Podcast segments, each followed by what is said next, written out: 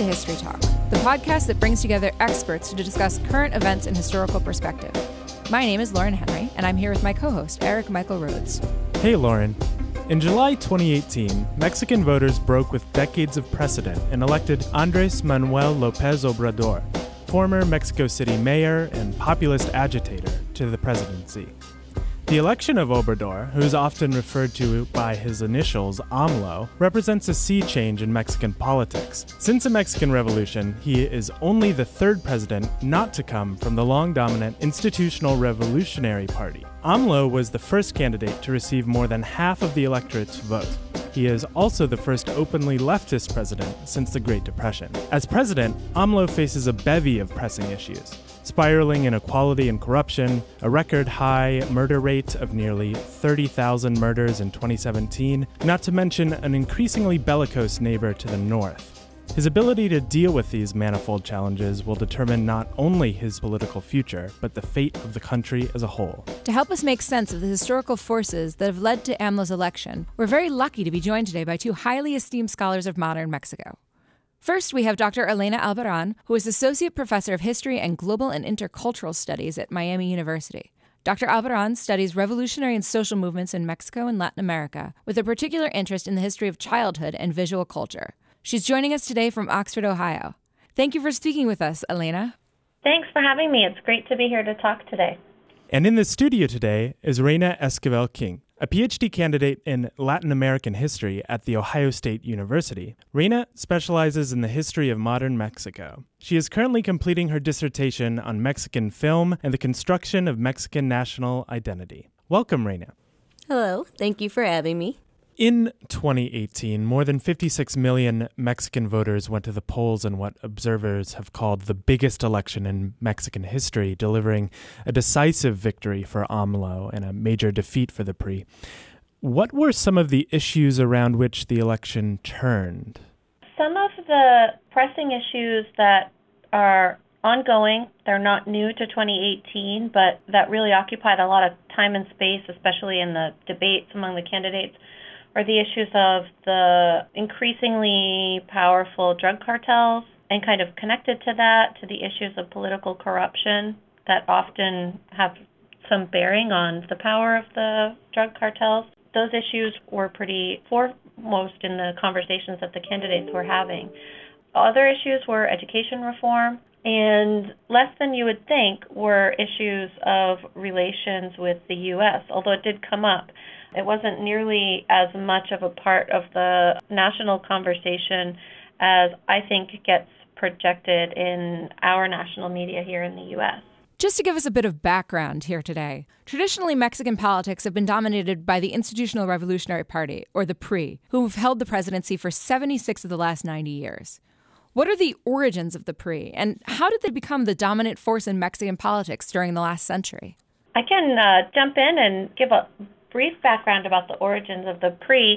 Many people know it by the PRI. It started off as the PNR in 1929, which was the Partido Nacional de la Revolución, which was begun by a president from the Revolutionary Administration, Plutarco Elias Calles. But it, it, it got its final name of the PRI in 1946, the Party of the Institutional Revolution. So people consider that history of the PRI, even though it's gone through several name changes, to go all the way back to 1929. It was basically intended to centralize the state, to democratize Mexico by putting lots of state agencies and bureaus out into more provincial areas of Mexico. But ultimately, that democratizing structure over the course of the 20th century kind of flipped to become an authoritarian structure and rather than democratizing more of a way of effecting a kind of a top-down control over even the most provincial areas in Mexico. My work actually centers on the bureaucracies created during the Cardenas administration from 1934 to 1940. I think a lot of people consider that really the heart of the structure of bureaucracy with him, and he's considered kind of the legacy from Zapata and Villa this beacon of hope for Mexico. So I think it became such a dominant force because they do implement a lot of funding, state funding, either like Dr. Albarrán said, that they do education reform in the 1920s and 1930s, trying to reach out to the indigenous population, even though they didn't always succeed. And then they also do with film as well, giving a lot of money to state funding for films that also preach a certain message of the PRI party. So it's like authoritarian with this message of democratization, but really you could only get money in, in regards to film and things like that if you had a message that was positive of the PRI party. And that's Lazaro Cardenas, right? Yeah, Lazaro okay. Cardenas. Excellent. And Reyna, would you mind elaborating a little bit on what you mean by the legacy of Zapata and this the meaning in Mexican history? The, well, the Mexican Revolution really centers on Zapata as somebody who's the father of Morelos in the state of Morelos, who really wanted land back to the peasants, and he really embodied what the ideals were for the revolution. And during the 1920s, people were a little disappointed. So it's with Cardenas where we do see a massive land reform and, of course, the nationalization of oil in 1938. He kind of takes that legacy and moves it forward. So people are kind of seeing the promises of the revolution fulfilled. In 2018, AMLO ran under a coalition heading of Together We Will Make History. Now, we've just spoken a bit about this longer history of 20th century Mexican politics and specifically 20th century leftism. What are some of the ways that AMLO has deployed Mexican history to his advantage during his campaign and even afterwards? AMLO himself is a sort of historian in his own right. He's written, uh, I think, 17 books. Not all of them are history, but some of them could be classified as traditional works of history. His wife, Beatriz Gutierrez Mueller, is also a historian and a journalist. And so, more than any other president in Mexico's history, AMLO has really, really identifies with with history as a narrative, as a narrative process, has studied it, and really inserts himself in it very intentionally. So I think this is actually a, a really fascinating aspect of the AMLO presidency is the incredibly conscious level in which historical narratives, images, rhetoric, and uh, historical literacy are inserted into almost everything that he does politically. So, for example, the name of his coalition, Juntos Haremos Historia, which is Together We Make History, as you mentioned, itself is a way of reframing the historical narrative that puts him kind of at the end of it. So, one of the things that comes to mind right away is within the first day of his presidency, they unveiled a new logo for the website of the Gobierno de Mexico, the website, which is the portal to all Mexican government services. It's a catchy red and white graphic that says Juntos Haremos Historia, and then it has together a very carefully selected pantheon of national heroes that include the independence heroes, Morelos and Hidalgo. At the center, it includes Benito Juarez, Mexico's first indigenous president from the mid 19th century to the late 19th century. It has Francisco Madero, who technically won the Mexican Revolution of 1910, and Lázaro Cárdenas, who we've already spoken about, that very reform oriented, redistribution oriented revolutionary president of the 1930s. So, that careful selection of national heroes as the kind of reinscribed history of heroes that is legible to all Mexicans is interesting not just for the individuals that it includes, but it's also very interesting for the individuals that it does not include. Zapata is not included in that selection of national heroes, which is a really tactical omission. But all of these, the heroes, Morelos, Hidalgo, Juarez, Madero, and Cardenas, all represent, I think, a different aspect of a very classically interpreted liberalism that's part of Mexico's political heritage. Political liberty, technical legal liberalism from represented by Juarez, and the efforts towards democratization put forth by Madero, but in a in a very kind of moderate way. And then Cardenas represents the most radical of those, and you could argue that this goes from you know conservative towards uh, more liberal and from left to right in this pantheon of heroes, suggesting that AMLO comes as in a direct lineage from Cardenas. I think that logotype it, itself has lots of space for analysis as it speaks to how the everyday Mexican sees that as a representation of Mexico's new government. I think the connection with Cardenas is very clear. And I it's different, but I also see it very much rooted in this very traditional rewriting of history, especially during the post revolutionary period where you have all of the murals taking place. And you do have um, Morelos and Father Hidalgo, and you have certain characters placed in them. And you continually see them wherever you go within Mexican history. So it's super familiar to everybody that's how you get most of the classes involved. You don't have to be able to read or you don't have to know a lot of history. You have to be super educated to understand who these people are and what they represent. Would these have been the murals by artists such as Diego Rivera mm-hmm. that you're referencing? Yeah, Diego Rivera, Siqueiros, yeah.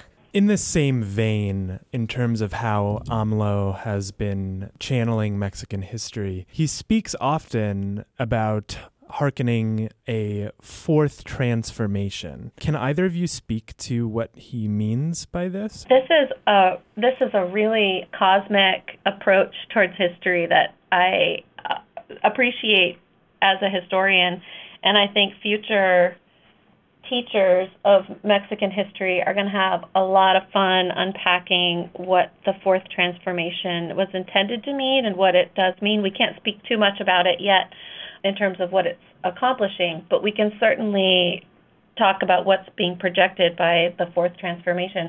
So he calls his whole government the fourth transfer, la cuarta transformación, or the fourth transformation. The hashtag shortcut for referring to his whole government is just 4T. So you'll see references to just like the 4T, and that's shorthand for AMLO's entire government. So the fourth transformation itself asks the everyday Mexican to harken back to four transformational moments as written in the official history of Mexico. These are very subjective. Not every historian would agree that these are the turning points in Mexican history, or the only ones, or the most significant ones. But this is the way that official history works. It is carefully kind of curating a lineage. So the first transformation is obviously independence, where Mexico becomes a nation. That process lasts from 1810 to 1821. So that's the first moment of transformation that's referred to. The second transformation is La Reforma, or the period of liberal reforms, that's headed by Benito Juarez, that first indigenous president that I mentioned to you, from 1858 to 1861. And so during that period, it's really the kind of last gasp of the fight between liberals and conservatives as the prevailing dueling ideologies in Mexico. And you see the kind of final separation of church and state, which was at the core of some of those struggles, although not the only issue at, at hand. The Mexican Revolution that we've made reference to from 1910 to 1920 is the third transformation. And that's a civil war that frees Mexico from the long term administration and dictatorship of uh, Porfirio Diaz from 1876 to 1911 and and ushers in a government that does not just lip service but very in the first couple of decades transformational redistribution of land, resources, and access to government to the historically marginalized and predominantly rural and indigenous population. So, following those three moments of transformation, AMLO's positioning his fourth transformation as his administration. What's different from the fourth transformation is that this is intended to be a peaceful one. All the other ones took the form of a, a war. And so this is intended to be a peaceful transformation that's carried out through democracy. And there's sort of a almost like a messianic power of this type of promise that he's going to deliver the ultimate liberation to the Mexican people at this moment, a hundred and some odd years after the last transformation has taken place. So, as we've seen, AMLO is far from a political outsider. It's also not his first time with presidential politics either. He ran for president on two prior occasions in 2006 and 2012. And the 2006 election was particularly close, with AMLO losing by only half a percent. Could you talk us through some of the controversies that surrounded the 2006 election? I see the the relationship between the 2006 campaign and the 2018 campaign really tied to each other. I was living in Mexico City in in 2006, so I I witnessed that election firsthand and I actually got to see AMLO speak a few times, sometimes just in the neighborhood I was living in. He would just kind of pop up and people would cluster around. And he was notable for showing up in his bomber jacket and being very unofficial, very populist, and not not wearing a suit, not projecting that uh, image of the traditional political figure. But in 2006, the election was for the first part of the year, it was kind of a tight three-way race between the candidates. Between the candidate at the time, he was running on the PRD ticket, the leftist ticket, uh, the party of Cuauhtemoc Cárdenas. He was running against Felipe Calderón, who was the PAN, uh, the PAN party candidate, which is the conservative party, and Carlos Madrazo, who was the PRI candidate the three of them were kind of neck and neck for the first half of the year. At the end, Madrazo and the PRI started to fall behind, and ultimately, ultimately, it came down to a very tight race between AMLO and Calderon. I think he, I think Calderon won by a, a 0.62 percent margin, if I'm not mistaken, a very, very slim margin, something like a national total of 200,000 votes. So the margin was as slim as it could possibly be and certainly warranted a recount. But all kinds of uh, mysterious things happened to ballot boxes that made a recount impossible. And ultimately, Calderon took the oath of office in a very rushed ceremony that took place at midnight and wasn't the grand spectacle that's the staged grand spectacle that people are accustomed to with the toma de protesta of a president. In the wake of this, AMLO kind of took to the scene and contested the election to no real avail legally. But he did hold a meeting in the Zocalo, which is Mexico City's central plaza, right in front of the National Palace and adjacent to the National Cathedral. And he called everybody who was present there a delegate. There were stations set up around the city for people who had come in to attend this meeting in the Zocalo, and people came on horseback. People came walking from Durango, which is really far away. We talked to people who had come from Zacatecas. Group uh, indigenous groups came up from the south and from the coast barefoot. People were coming barefoot, all uh, uh, converging on Mexico City to attend this meeting that AMLO had called in protest of not uh, having been given the opportunity to contest the election. And so people would come to these stations. There was one set up at the very iconic Monument of the Revolution, a few blocks away from the Zocalo, where people would go and they would receive their credenciales, which is like a, a, a, an official ID, and it was signed by dignitaries of his party. Famously, the the author Elena Poniatowska at the time was one of his cabinet members. He started to form a cabinet, even though he had no official position. And so everybody got these IDs and they were asked to affix their own photograph to the IDs and write their name into it. And they wore them around their necks like they were at a convention. Everybody converged in the Zocalo. It was packed. And he got up on the stage and, and gave a speech. And he held a, a plebiscite and said, We have two options moving forward. I can step back, you know, concede the election, or I can with your vote, be voted the presidente legítimo or the legitimate president of Mexico mm-hmm. by your vote, raise of hands. So the public screamed that they should, you know, do the vote by the raise of hands. And so he said, everyone who thinks that I should be voted the presidente legítimo de Mexico, uh, raise your hands. And everybody raised their hands and roaring clamor and somebody came up and put the presidential sash on him. And he claimed from that point that he was the presidente legítimo de Mexico. Now, of course, this is symbolic. Of course, this has no legal bearing. It meant a lot to the people who had walked there from far flung states in Mexico to feel that active participation in a democratic process uh, and see an immediate result take place. The longer out term outcome of this, of course, is that it put AMLO in a position of being roundly ridiculed by people that considered themselves to be legitimate politicians in their own right. And so he got the nickname of, you know, Presidente Legítimo that became very tongue in cheek by a lot of people who referred to him. But he immediately set about putting together, uh, finishing putting together his cabinet and functioning like a parallel government. Of course, he didn't have any jurisdiction, but he started a process of, of campaigning around the country to visit every Mexican municipality, something no politician and probably no person had ever done before over the course of the sexenio or the six year period of the presidency. So, as Presidente Legítimo, he showed up in every municipality in Mexico over the course of the next six years sat down, ate tacos, rode horseback, you know, drank hot chocolate in the markets with people.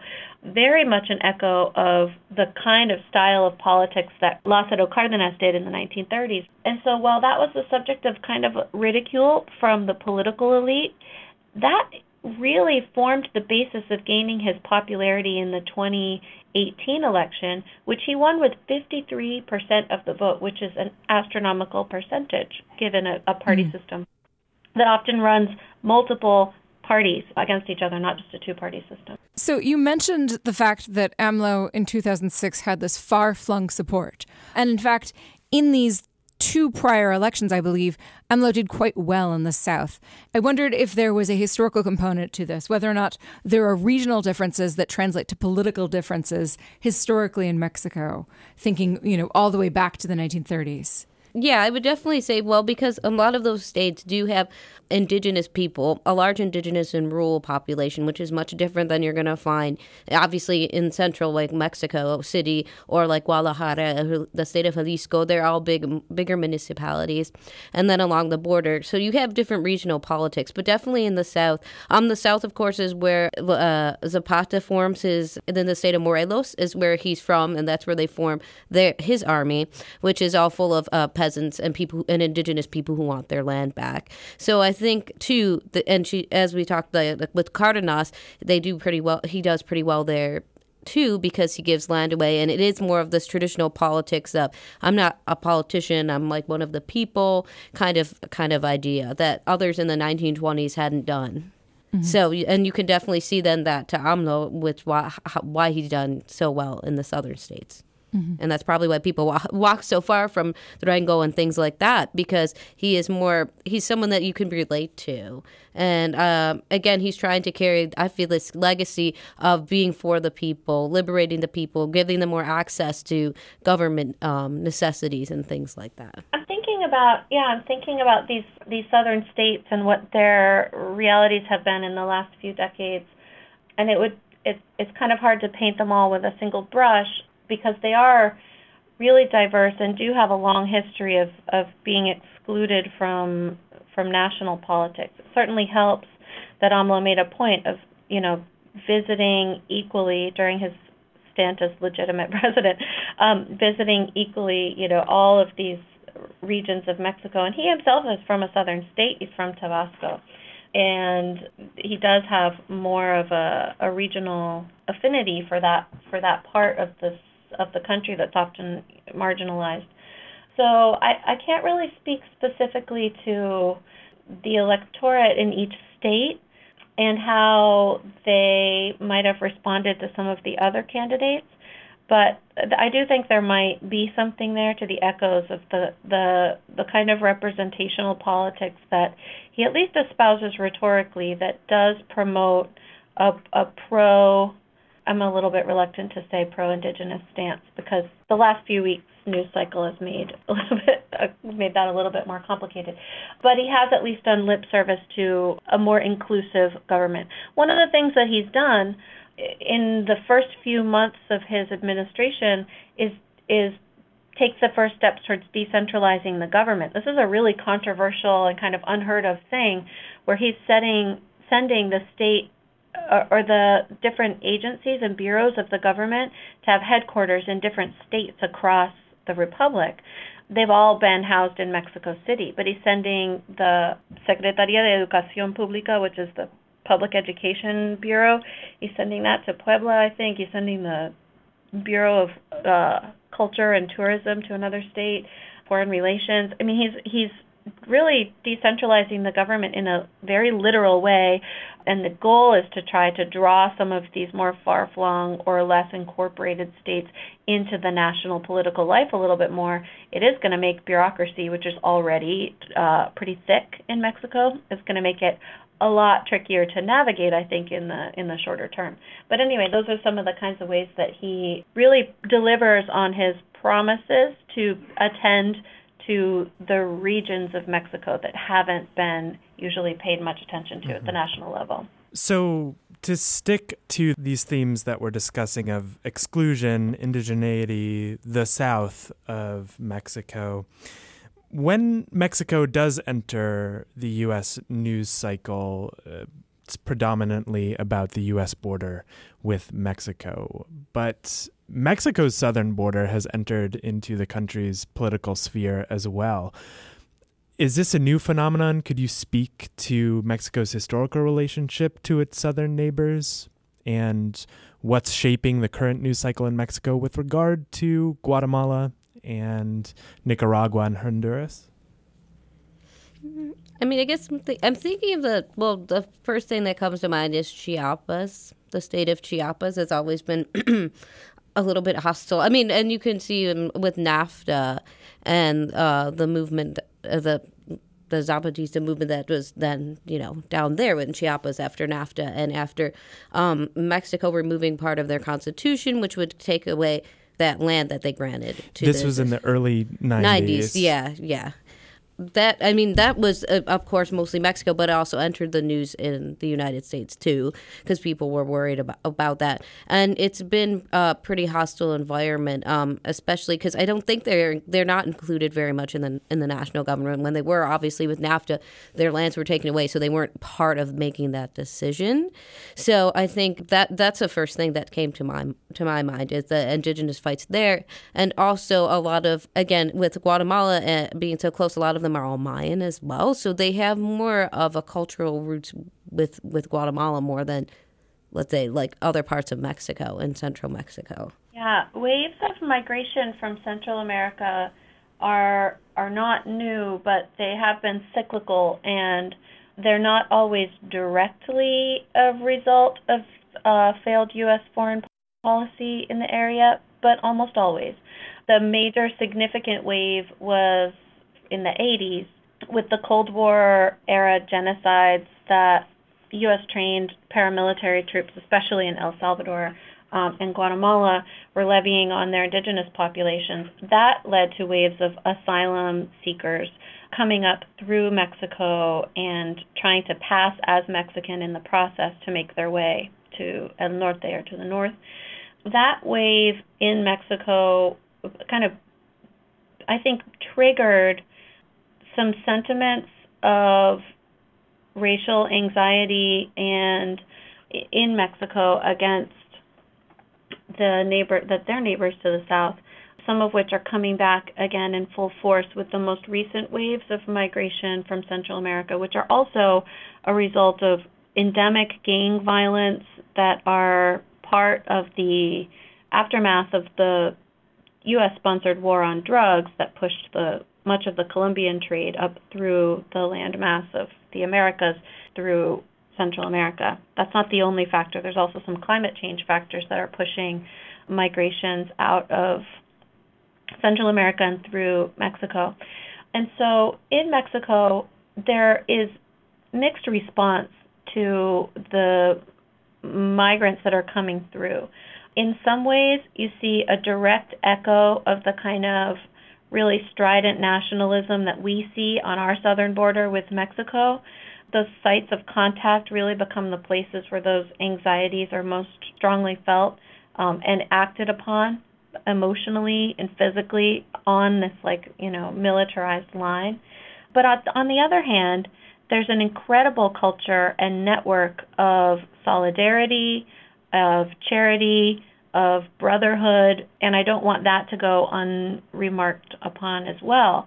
Unfortunately, a lot of that is done entirely through goodwill and private initiatives. It's not uh, got the sponsorship and the backing of the government, right? And a lot of it also, it, you see a lot of involvement, transnational aid uh, organizations and individuals will go and help at these migrant centers that provide resources, places to rest, directions, advice to migrants that are making their way through Mexico. So we see both things. It's an echo of what we have in our country in the response to waves of immigration. And it's, a lot like our southern border.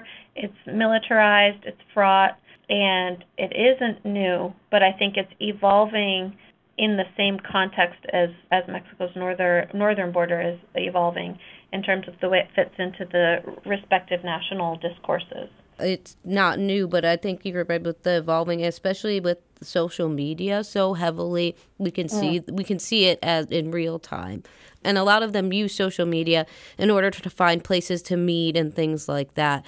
Um, I know some of the groups, the organizations that do help people down there. That's how they're able to to find them. So I think that's a huge part of why it's also become a national rhetoric because more more of it can be seen. So this happened in the 80s too, but it's not something you can just like pick up your phone and see people marching in real time. One of the things that we're always really interested in uh, with our podcast, and something that I think has been really, you know, wonderfully exemplified today, is the way in which earlier events, such as the crisis in the 1980s then have a sort of knock-on effect throughout the way that issues are seen, you know, in in subsequent generations. To that end, I was wondering about how thinking about the 2018 election, we can see it not only as the culmination of these sort of more recent phenomenons with corruption and issues with the cartels, but also as a moment in which historical resonances in other directions are coming into play. That is to say, 2018 is obviously the 50th anniversary of the Tlatelolco massacre. Can one of you tell us exactly what it was and what happened in this event, which I know is still has a very strong effect on the way people think about everything from you know, student rights and organizing to the relationship between the state and the people in Mexico. Yeah, so the Tlatelolco massacre was um, that's the unofficial name of what happened, but in 1968, actually years of student protests, which had begun in the late 1950s, that had, were increasingly requesting that the PRI-government of Mexico, the PRI, be accountable to its citizens and be transparent across a lot of areas was gaining momentum in the global context with student movements and other types of civil movements taking place through, over the world. So this happened in a context in which Mexico City was poised to host the 1968 Olympics, the first non-Western or non or less developed um, ter- country to to do so in the history of the franchise. And so there was a lot of pressure on Mexico to project itself as modern, stable, democratic, and safe for people who might have uh, reservations about heading down. So in that context, there were a series of student protests that were had been put down by the government, by the special forces, which are called the Granaderos or the riot police.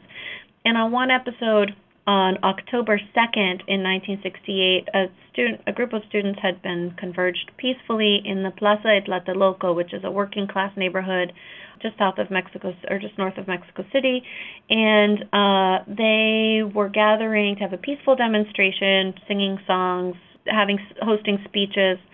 And as night fell, some of the special but kind of paramilitary forces and we don't actually have all the full information of who was involved, but agents of the Mexican government um, opened fire on the students that were collected there in the plaza, and anywhere from the official number of 40 to larger estimates of 700, but probably more in the average area of 300 plus people were assassinated in that episode.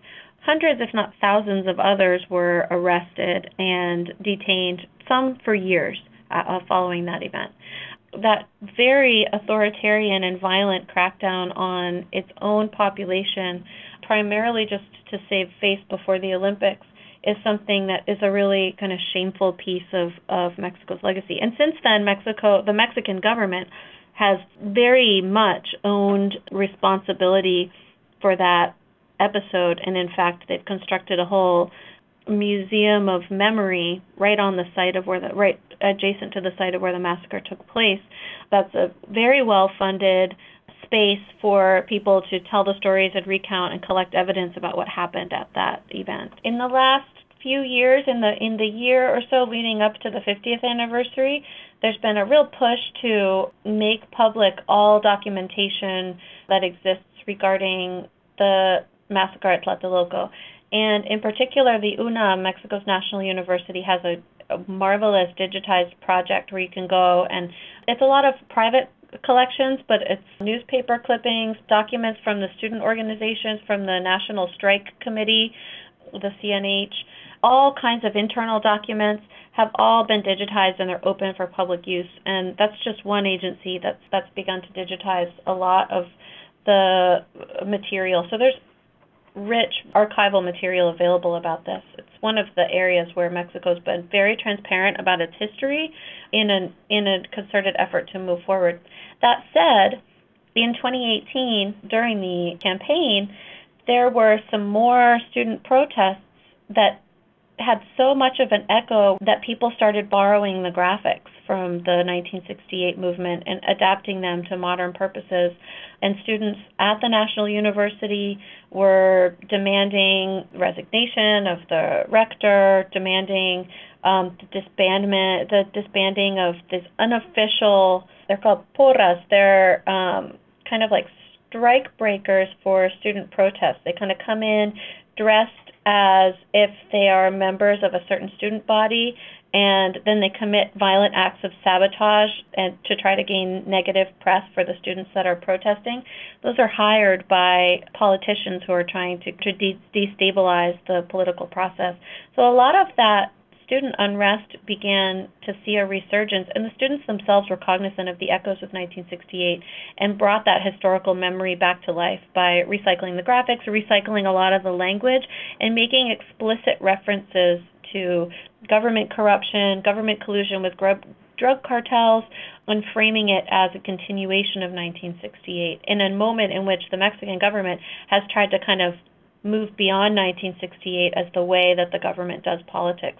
So there's a lot of students are really aware of the power of those historical narratives to still draw the attention of the previous generations who are now the political elite a few years before 2018, 43 students disappeared on the way to a demonstration in the state of Guerrero. In what ways were the echoes of Tlatelolco present in the aftermath of that scandal?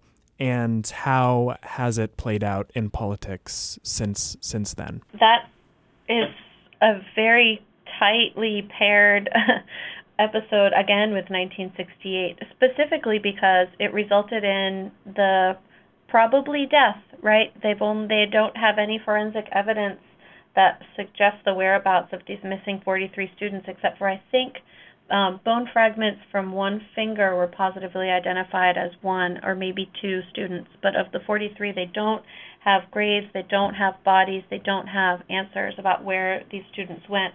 But what is almost certain is that there's a level of the government, the municipal, and maybe the state, and potentially the national government being complicit in either the initial disappearance or the immediate cover up of the disappearance of, of these 43 students of education. They were um, normal school students, so they were studying for to be teachers. The main impact of that event at the national level was the fact that the president at the time, Enrique Peña Nieto, who was from the PRI party, dealt with it very poorly. This contributed to him achieving the lowest, I think, approval ratings of any president ever at the at the low point towards the end of his presidency. He he dealt with the the issue very poorly. And did not immediately call for the fullest and deepest investigation that could take place. He did not immediately mobilize all of the national resources to try to get to the bottom of the disappearance of the students. The best work on this subject is by the journalist Anabel Hernandez, who just pretty recently wrote the book La Verdadera Noche de Iguala, or the, the True Night of Iguala, which the name of the episode, sort of, of what happened at Ayotzinapa. She's just recently been awarded the Freedom of Speech Award from the German press, the first woman to ever to ever gain that recognition.